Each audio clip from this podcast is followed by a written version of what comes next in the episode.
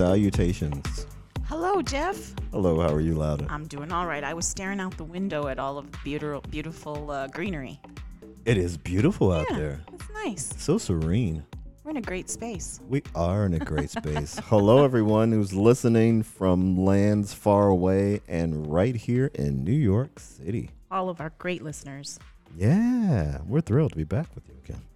Thrilled to be back with Queens Best, the podcast, the Chamber of Commerce's podcast that uh, allows a platform for our local restaurateurs and food businesses to tell us their unique stories. Tell And- our listeners their unique stories. Yeah, and you guys are like, I mean, it's a gift to be able to hear all that these great restaurants. There's more to just serving food and getting customers in and out the door, and we hear the stories. Well, there's just such an international spotlight on the borough of Queens around food and culture. So it's incredible to hear why people started, how they started, and really delve into what's behind the scenes. Exactly. And there's passion behind that. Yeah. Tremendous Lots. passion. You know that because you're a chef. Well, yes. Tired chef. I don't I don't chef too much anymore. Chefing. I know, but this is so you get a podcast when you age out of chefing. this is what I'm learning. Sitting down is nice. Sometimes I sit down to eat now. It's incredible. wow, yeah, the chill time. It's wonderful. so tune in to all those previous episodes everywhere you get podcasts to hear those great conversations. Follow us, check us out on Instagram, see the wonderful food we've eaten, and visit Queen's Chamber's website, www.queenschamber.org, for amazing, wonderful business resources. That's right. You can find all kinds of stuff there. Good stuff. well, we have a great episode for you today. We are so excited to talk with Yvan Lemoine, the chef owner of My Kitchen Restaurant in Forest Hills, who's going to share the origins of their cozy neighborhood spot. Yeah, it is Yeah. a cozy spot. It's beautiful. It's our second. It's like the we were here before a while back for an event, and That's we were right. like, we've got to come back and have a conversation with him, That's right. just so we can get him one on one. So last episode, we went a little far. We went to the beach, That's right. and we had a great conversation with chef owner of the Cradle NYC G Day, and he treated us to beef samosas that were great, and he had this really spicy dipping sauce. Yeah, the sauce was really spicy, but uh, wonderful. It brought tears to my eyes. Ghost pepper. No, it was Oh, it was habanero, but what's haban- what's habanero in in English? Habanero. No. What do they call it? I Caribbeans call them Oh, the those little things. habanero. They were hot, and it was spicy.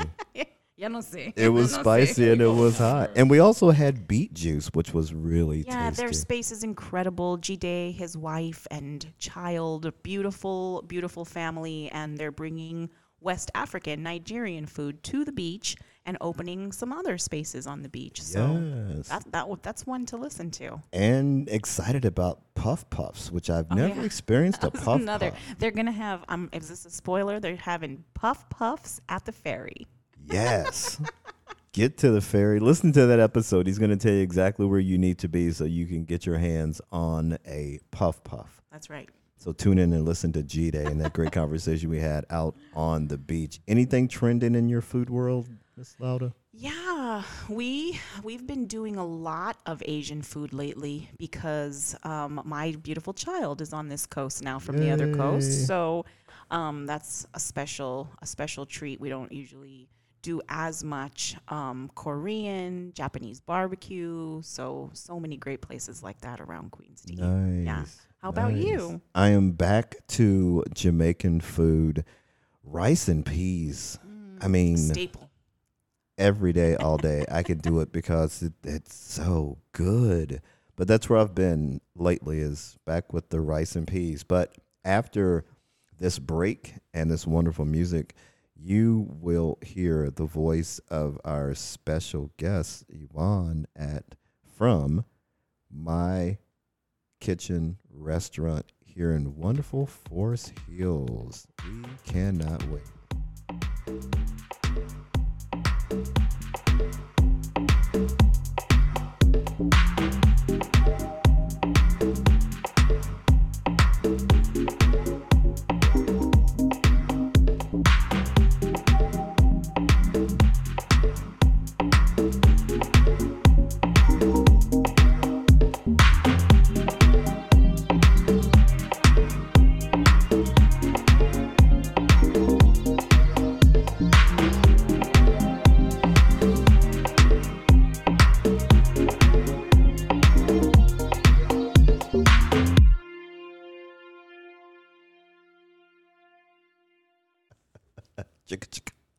Do that again. Boom, boom, boom, boom, boom, boom. He was threatening to beatbox for us a minute ago. And he so should I have. know. And, I know. and listeners, this is the special guest we bring to you. Woohoo! Loud, I'll let you do the honors. Well, I'm just gonna say hello to Yvan and let him tell us who he is. Absolutely. How are you, Laura? How I'm doing you? well. Louder. Let's say louder. We do, we do say that. I know. Laura and Jef, thank you for having me. This is a, a pleasure and a delight. It's thrilled to be here. We're Yeah. thrilled to be here. Yeah. Um, but us, I suppose that it's we, my wife and I own my kitchen in Forest Hills. Uh, it was previously previously owned by. Um, there's a, a great story, so I'll, I'll share it with you. Yes. When I was 15, I got my first job in a kitchen. It was a small little restaurant in uh, in Astoria, and the the owners at the time uh, were Tony, Tony, Tony's their daughter, were Joe and Danny, Joe and Danny Palma. Um, they owned a small little restaurant in in Astoria. It was a Greek, uh, an Italian restaurant, and by the by chance, my cousin used to work for them and got me to speak with them and they hired me on the spot. They were like, okay, you know, we'll give this this little kid a chance.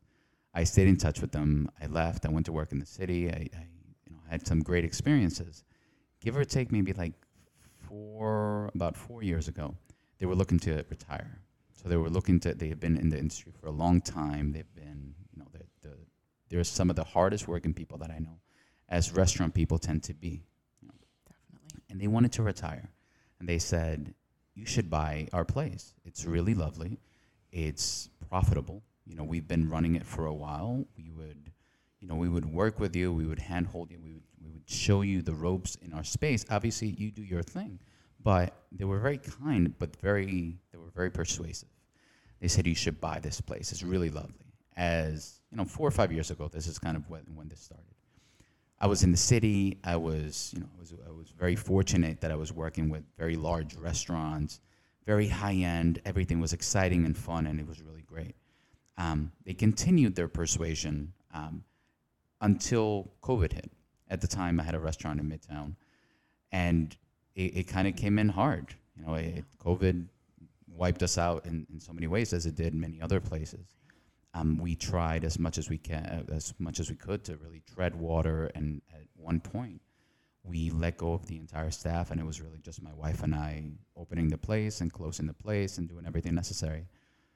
Um, and it just became very difficult. It, it's we weren't really making money. It's it's very difficult for anybody that has a restaurant, and obviously during COVID, to come to the realization that you have to let it go.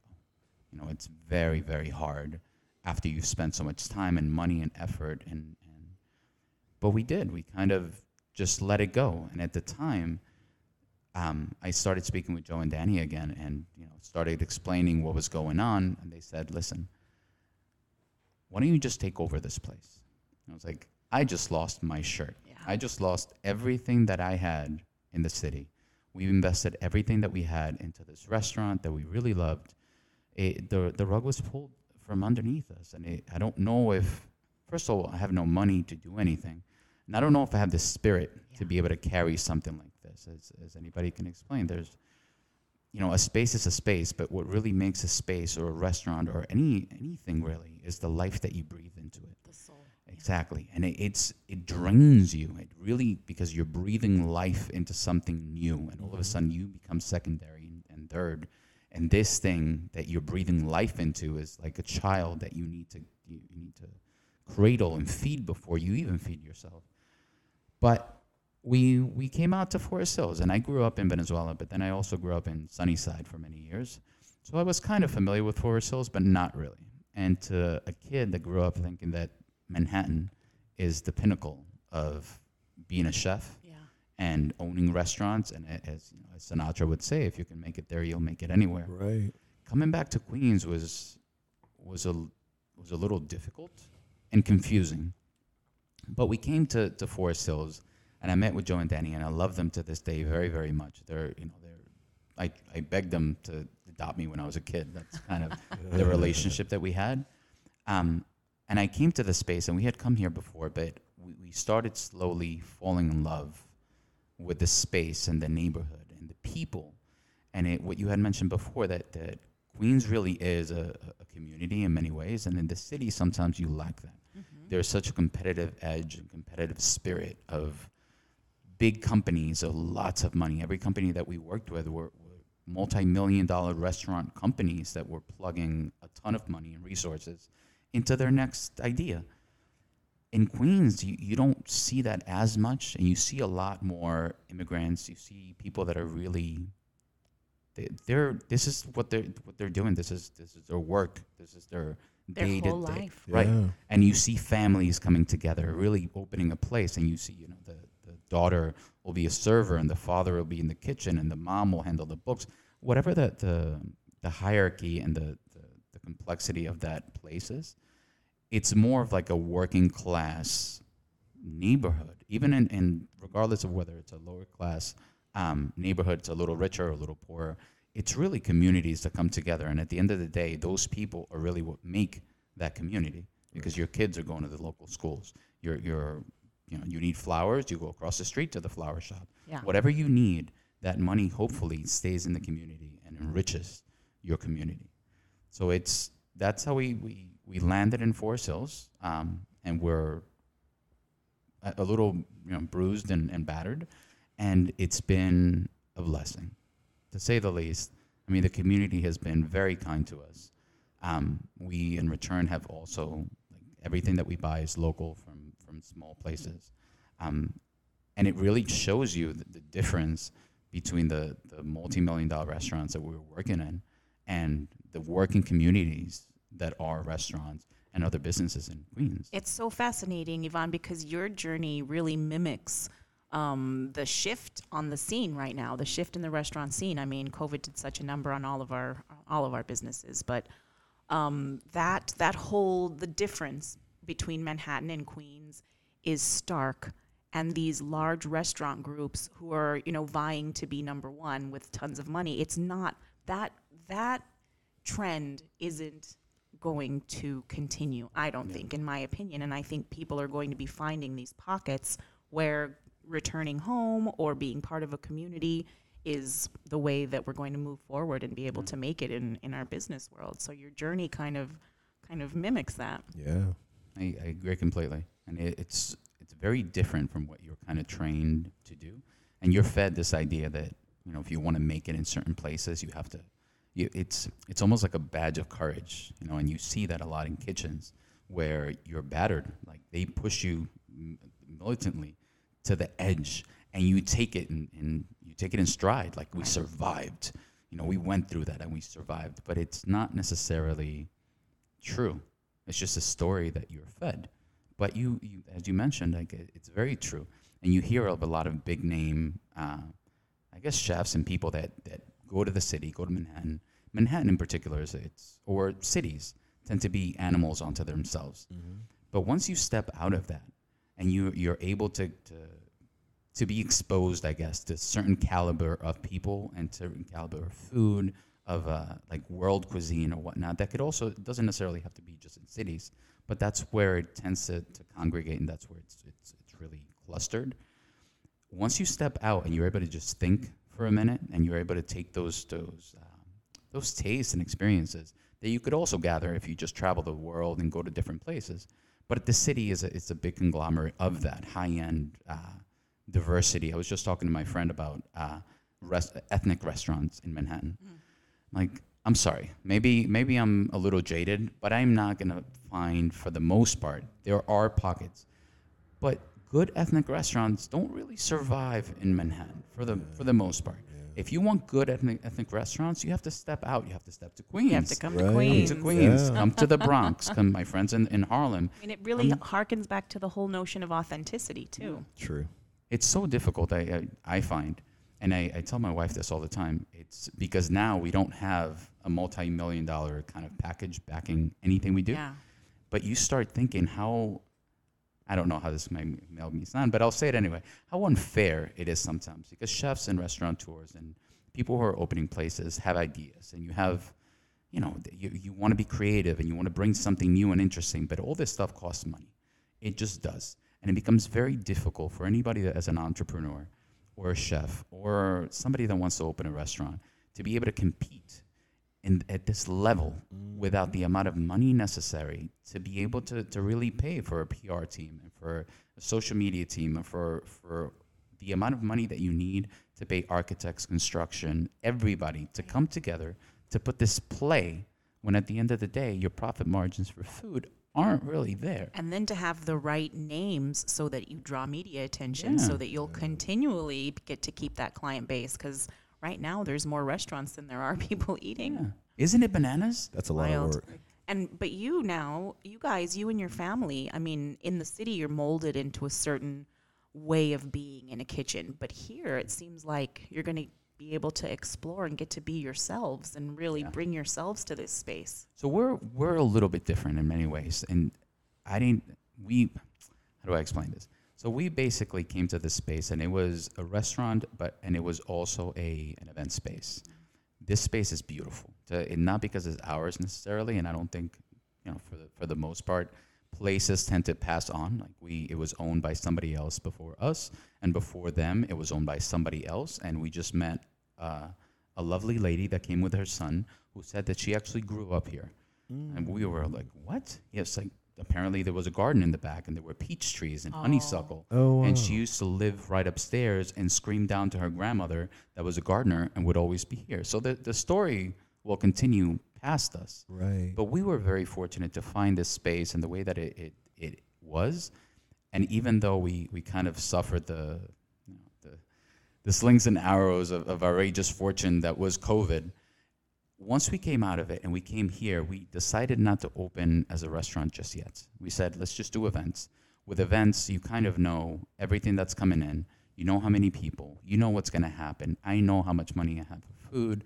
I know for, for alcohol. I know what's going to happen. And Right. regardless of what, if, you know, Laura, you're coming in and you're renewing your vows, it could rain or storm or anything. Nothing is going to stop you from bringing your family together to renew your love. People will show up, guaranteed events. It's very different than if you have a restaurant and all of a sudden there's a storm and nobody comes. Right. So as much as you can mitigate those those losses, you still have food that spoils. You still have people that you have to pay. So it, it, it's a little bit of a different um, business model. Your P and L is going to look a little different. It's very very different. So we we were fortunate that we were able to figure that out. And you know, we said if we have no events, we don't have to pay anyone because everybody's kind of part time. You know, we still have your, your cost of rent, cost of certain things. But worst case scenario, if we do smaller events, listen, my wife can serve, I can cook. As long as we could do that, which we did during COVID, we did small little gatherings. Um, we'll survive. We'll be okay. And now we're in the in, in, in I guess the the transition of figuring out if we can open as a restaurant. So we've been able to, fortunately, for two years, been quite successful at just doing weddings and baby showers and, and events Right. and understand that business and really be able to to, to I, I guess just get systems in place to be able to have a successful event business. Now we can explore. Now we can do different things. Like I talk about doing all kinds of things here. My wife, it, in in other restaurants, it's harder because you you have to be able to meet a certain number. You have to serve a certain clientele. Yes. You have to, and then once you have a certain menu, you can change things. But there's there's not a depending on the genre of restaurant. There's not a lot of crazy ideas that you can implement as regular menu items. You can have specials to kind of you know fanciful things, but you have to have certain things Right. to, for people to come because people are creatures of habit. Right. So here we don't have that. Events have become kind of our, our bread and butter. This is what we do, and we do it very well. Thank goodness because we care. Now we can explore having dinners and having different things. So we're we're at that moment right now.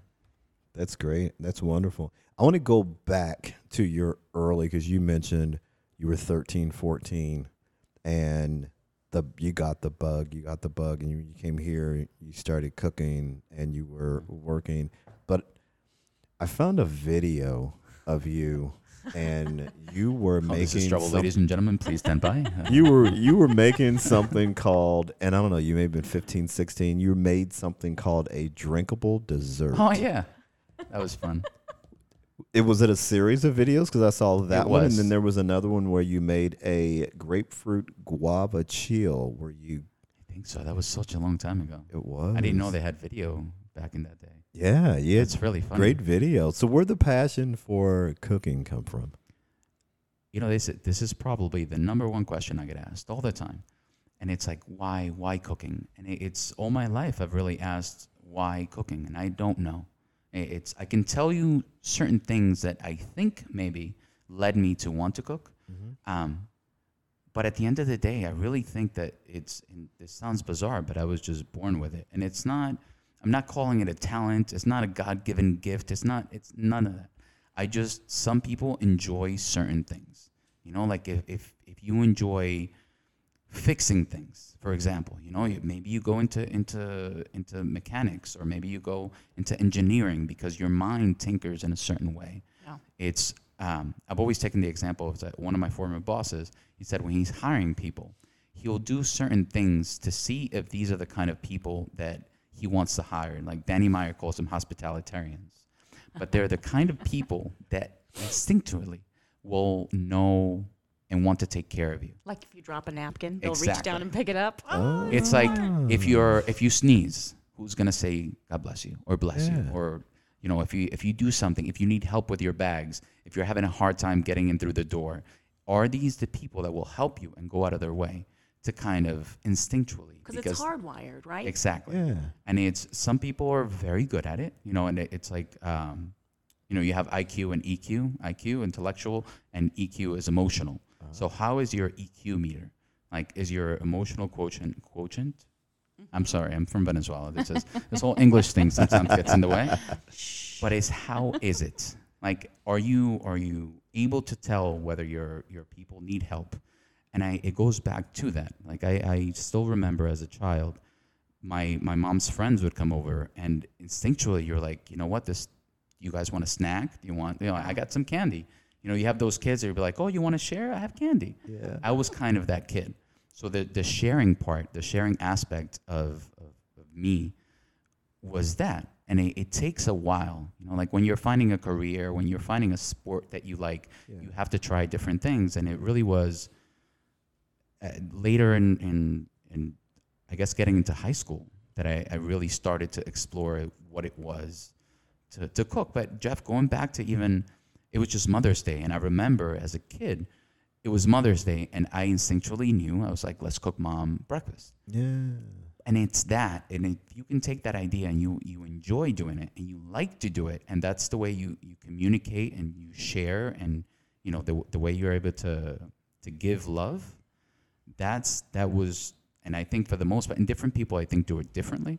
But for me, that was that was the first like, well, what's going on over here? Yeah. and then it was in high school and high school was was i went to long island city high school you know Okay. astoria long island city um, and in deciding where to go to school i remember the school had a culinary program it was a it was in, in its infancy and the board of education actually said you know what we're going to try this program basically home ec you know it's i don't i didn't know of any other high schools that had home ec it sounded interesting to me. It was also a brand new high school that was opening up.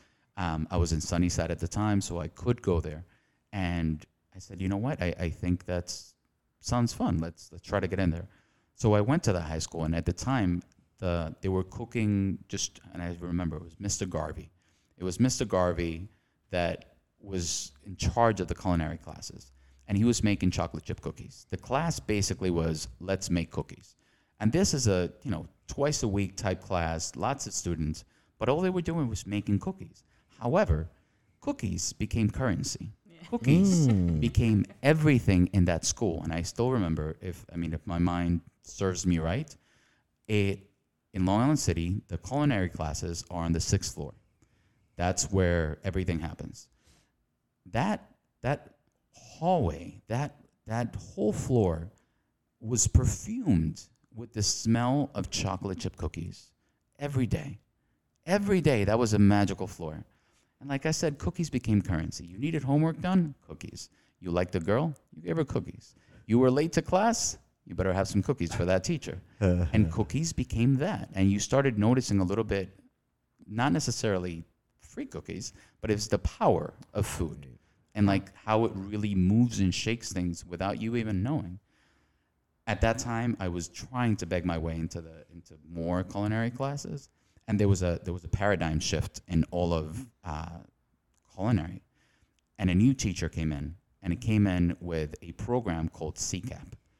CCAP stands for Culinaries through uh, Careers Through Culinary Arts Program. Now, this program was a program that was started by uh, by a gentleman named Richard Grausman and Joyce Appelman, and they came together to kind of teach kids cooking. So at the time, Richard Grausman was a teacher for Le Cordon Bleu, and he knew all the French classics. And he had just written a book called French Classics at Home, what that had, you know, coq au vin and crepes and souffles. I'm a kid from Queens, you know, like I don't know what this stuff is, but it sounds super cool. Yeah. You know, it sounds like super dope. What is a souffle? You need to like fluff it. Mm. What is this stuff? and I, I, I finally was able to get into the class right at the same time as they were coming in. I remember holding my first copy of, of French classics at home, and you know, they, this was imagine the same thing as like Julia Child and Jacques Pepin, and like these were amazing books that now we we held. So we went from cooking chocolate chip cookies to like I said to au vin, and I'm like, what is what is this? And they gave us knives, and like we're kids in high school, you know, like they gave us knives, and we get to play with fire, Oh, but your first knife. right?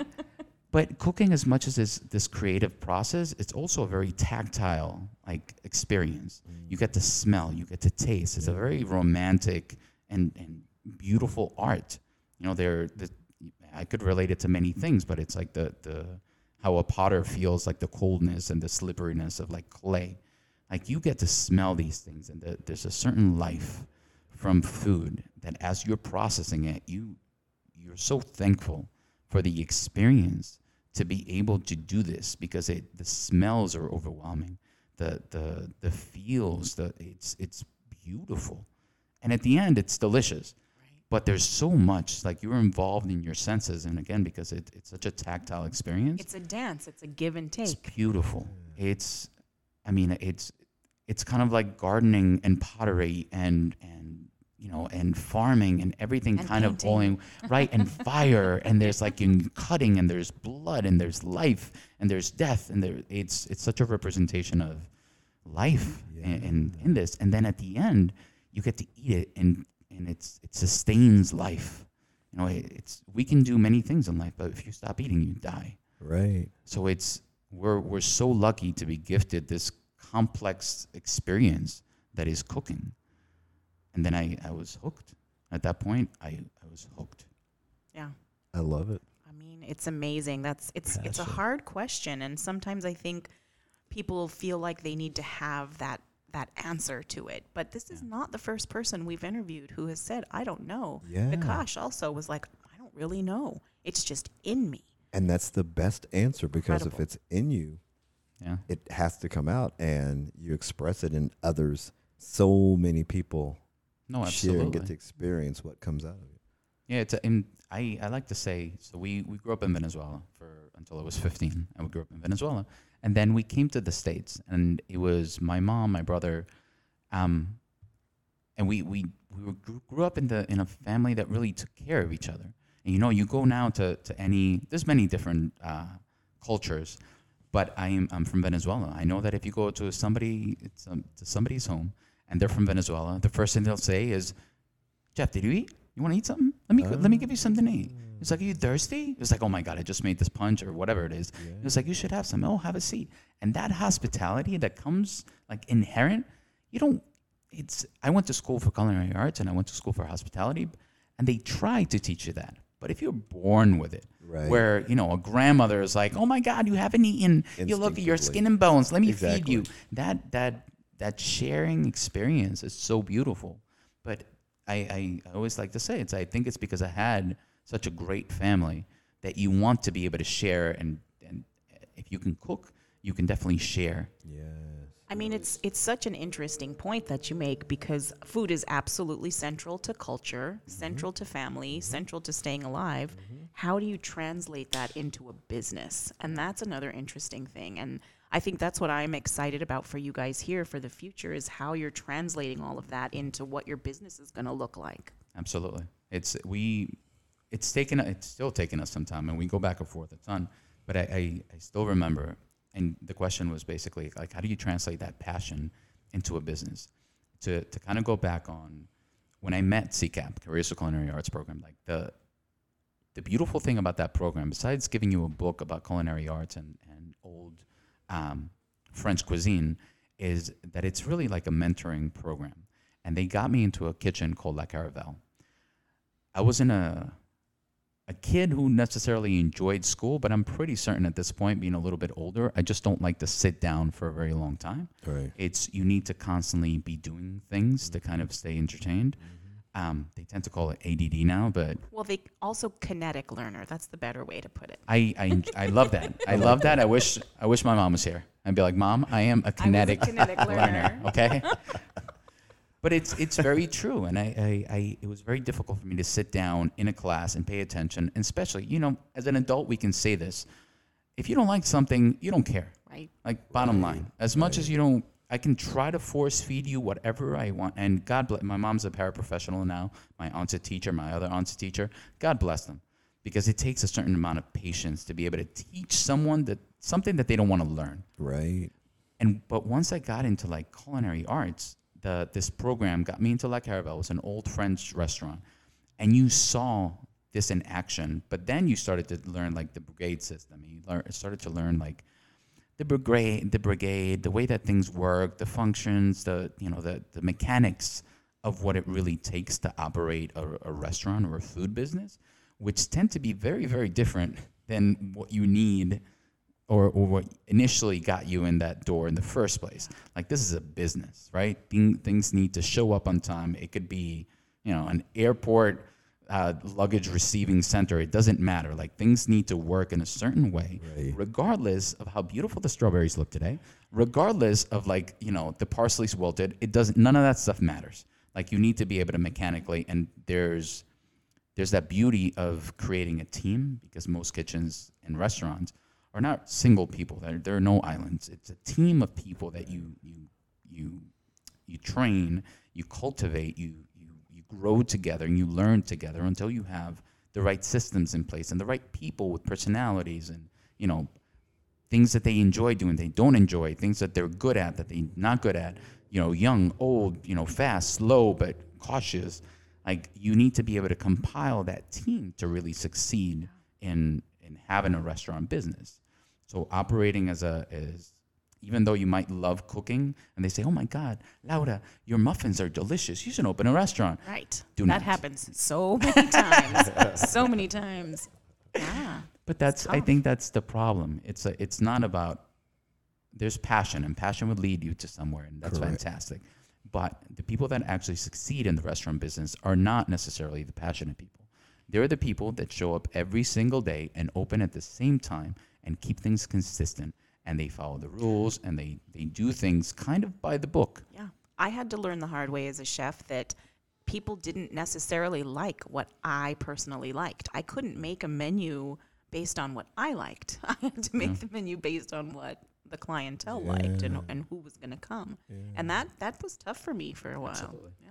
Yeah. That so that's uh, also I don't my I'm interested in who comes to do events here and how they find you and what kind of menu you do for them and how you how you work with that.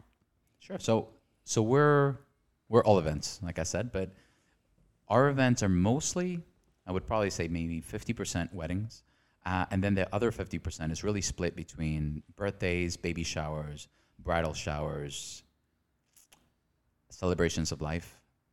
No, it's it's really a mix.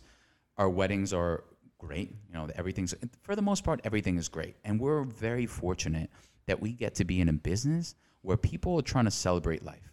You know, I don't I don't mean to be tacky or cheesy in any way, but I, I wish our tagline was celebrate life. And how lucky, how fortunate are we that we get to be in the center of people getting married, of people welcoming babies into the world, of you know grandfathers that, and grandmothers that were crucial and beautiful and amazing and created these beautiful families and now they have passed on and they are all coming together to celebrate their life like how fortunate are we to be little flies on the wall to be able to witness this, this these people coming together to celebrate life we when we first started, there were a couple of weddings and events really that were uh, that were booked. We had no idea what we were expecting. You know, we we came from restaurants that had some events. We had never really run a just event business. Um, but when we came on board, there were a couple of people, and it was it was so weird. It was so weird because we were coming out of COVID, right? COVID completely canceled gatherings. Right. Like Good. you're not allowed to gather. Like how how crazy now in retrospect to say that. Stay away from each other. Don't gather. Don't share. Don't shake hands. Don't. I mean, it's it's literally the opposite of what we That's what a Preach. does. Right. Exactly. we preach. Exactly. Please kiss babies, shake hands, Right. love each other. Shake. You know, this is Come together. Exactly. uh, to celebrate life. And now we had been through this process where you couldn't do that. And people couldn't get married. And people you, you were your your life was so much stripped from you because you couldn't celebrate those joyous moments. And you could still kind of do it, but you couldn't celebrate them with the people that you love. Sharing became a no-no. With food, with hands, with gatherings, with everything. You couldn't really share and it's it's so the opposite. It's a, the antithesis of what the restaurant business is about. Right. So when, when we stepped in, there were already a couple of weddings that were kind of they were from the that were canceled basically, and when they were trying to reschedule, maybe we can, maybe we can't. What do we do? So trepidatiously, we we started. You know, we took it over at the end of 2020. We had bought the business, still kind of COVID, and we opened in in the the spring, I guess. Still, yeah, about the spring of 2021. Mm-hmm. So there were still small little ripples and, and effects that were coming from COVID. And but we were praying. We were honestly just praying for the best. And we said, hopefully, you know, it's we pray that this this tsunami has blown over us and we are better humans for that. And we will try to move forward as we do as human beings. And we we started talking with a couple of people that wanted to have small gatherings. We were also very fortunate to have this beautiful garden that we have here. Right. So we can take people outside, and outside people felt a little safer. But the, the beautiful aspect that we saw is that we didn't have that many baby showers. We had first birthdays because people couldn't celebrate their baby showers. Mm. They said, My baby was born during COVID. Like how how awesome is that that you don't know what's what's happening, but you still have to welcome a baby, and that but nobody's seen my baby because I don't want anybody in my house. Right. You guys have you know you have a beautiful garden in the back. I'd like to invite a couple of people and get together. We're they were also, I I guess that they they felt safer because as a business. We we were very serious about making sure things were sanitized, things were sprayed down, things we, we took it very, very seriously. And they didn't have to worry about that. They didn't have to take care of, of you know, the, the, the dangerous part of things. But we also had a, a ton of people who said, you know what, we've been trying to get married. We, and as any bride or groom, mostly brides, tend to tell you, like that waiting period is crazy. You just want to get married. You want to get married and you want to get married and you and when somebody tells you no you can't do this right now. Plus we had a couple of people that got married in the court or canceled their weddings because of COVID and it's been, you know, a year, year and a half. And they're like, We we just want to do this. We wanna or you had the, the group of people who are like F COVID. We're gonna celebrate we're gonna continue carrying on our lives and we're gonna, you know, we're we're gonna live. Yeah. yeah. You're not going to stop us. We're going to live. We're going to do it cautiously, but we're going to live. And that was that was our, our first really experience in starting events here. And after that, it's been beautiful. It's really been great. The people that were here uh, that got married with us initially continued to tell their friends and family. We're also very lucky that the the previous owners had good relationships in the community. Okay. So people know that the space has been here. So as much as we like to toot our horn and say that we really care and we do a great job, the, also the place is beautiful and people come here, they fall in love with the space. So Right. we, we had a little bit of a, of a trickle of people coming by. And then from there is, is I think any business owner, restaurant owner can tell you if you do a good job at the beginning, people will tell other people. There is nothing more powerful than word of mouth. All the advertising in the world, word of mouth, especially in the restaurant business or the event business, 100%. is the best thing that you can do to the point we we didn't really advertise. So for the first year, really, I mean, we took it easy. We we not easy, but we were cautious about how many people gathered, how we how we went about it, um, doing really just one event at a time, and we we did it cautiously because we lost our shirt in the city because of COVID. We were very careful Right. to say we don't know what's happening, and then at the end of 2021, Omicron happened. So when Omicron happened, everything canceled again. When when you've been through COVID and then you see that there's another kind of you freak out in the restaurant business. Like Yeah. there, there were so many things that happened to us that just comes out of your pocket. And I feel so bad for well for us and for any restaurateur that, that doesn't have the deep pockets to really sustain themselves through an experience like that. It's it's it's especially because in Queens that everybody is a not everybody, but a good percentage is a mom and pop.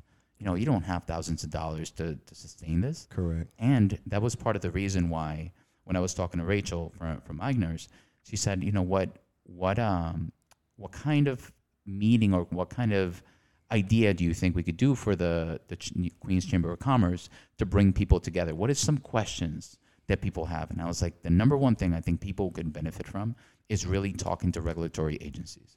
These people directly. Yeah. I know a huge percentage of people that own restaurants and can hardly speak English. They get their news from their kids. They're like, "What is happening? Can you translate for me?" Like, it doesn't make it the restaurant less good. It doesn't. They're just they're hardworking people that plugged everything that they had into opening a restaurant, and it's very difficult and intimidating speaking with the health department, speaking with the building department. Mm-hmm. Speak like I speak English badly, but I speak English, and I have a hard time communicating with the regulatory agencies. It's not immediately obvious where to even start when you have to, you know, Yeah. navigate all of those agencies, being able to see them face to face. I've never seen anything like that. It's it's so confusing, and people were asking me. They're like, "The health department is coming to your place?" It's like, "Yeah." It was like, "Why?" It's like, "I invited them." It's like, "You what? Why?" And it was mind blowing, but it's very very true. The regulatory agencies, the building department, the you know the Department of Health, all these things are very difficult sometimes. Not not to deal with, but to understand. And when you start reading things online, it's very difficult because these are pamphlets upon pamphlets that they're trying to communicate. But as a as a business owner, there's so many things that you're trying to understand that you're not trained to understand. And it's difficult for you to really see. Thank God that the Queens Chamber of Commerce is there to be able to support small businesses that don't understand in different languages because it's very overwhelming. and that's and that's what we do. So as you you've been in the event space, so as you look to the future and you're going to pivot back into restaurant, what do you hope? What what's your expectation for that? So I I love restaurants. I've always loved restaurants. I love the dynamics of it. I love the way it is. But I see restaurants really as it's kind of like a microcosm of life.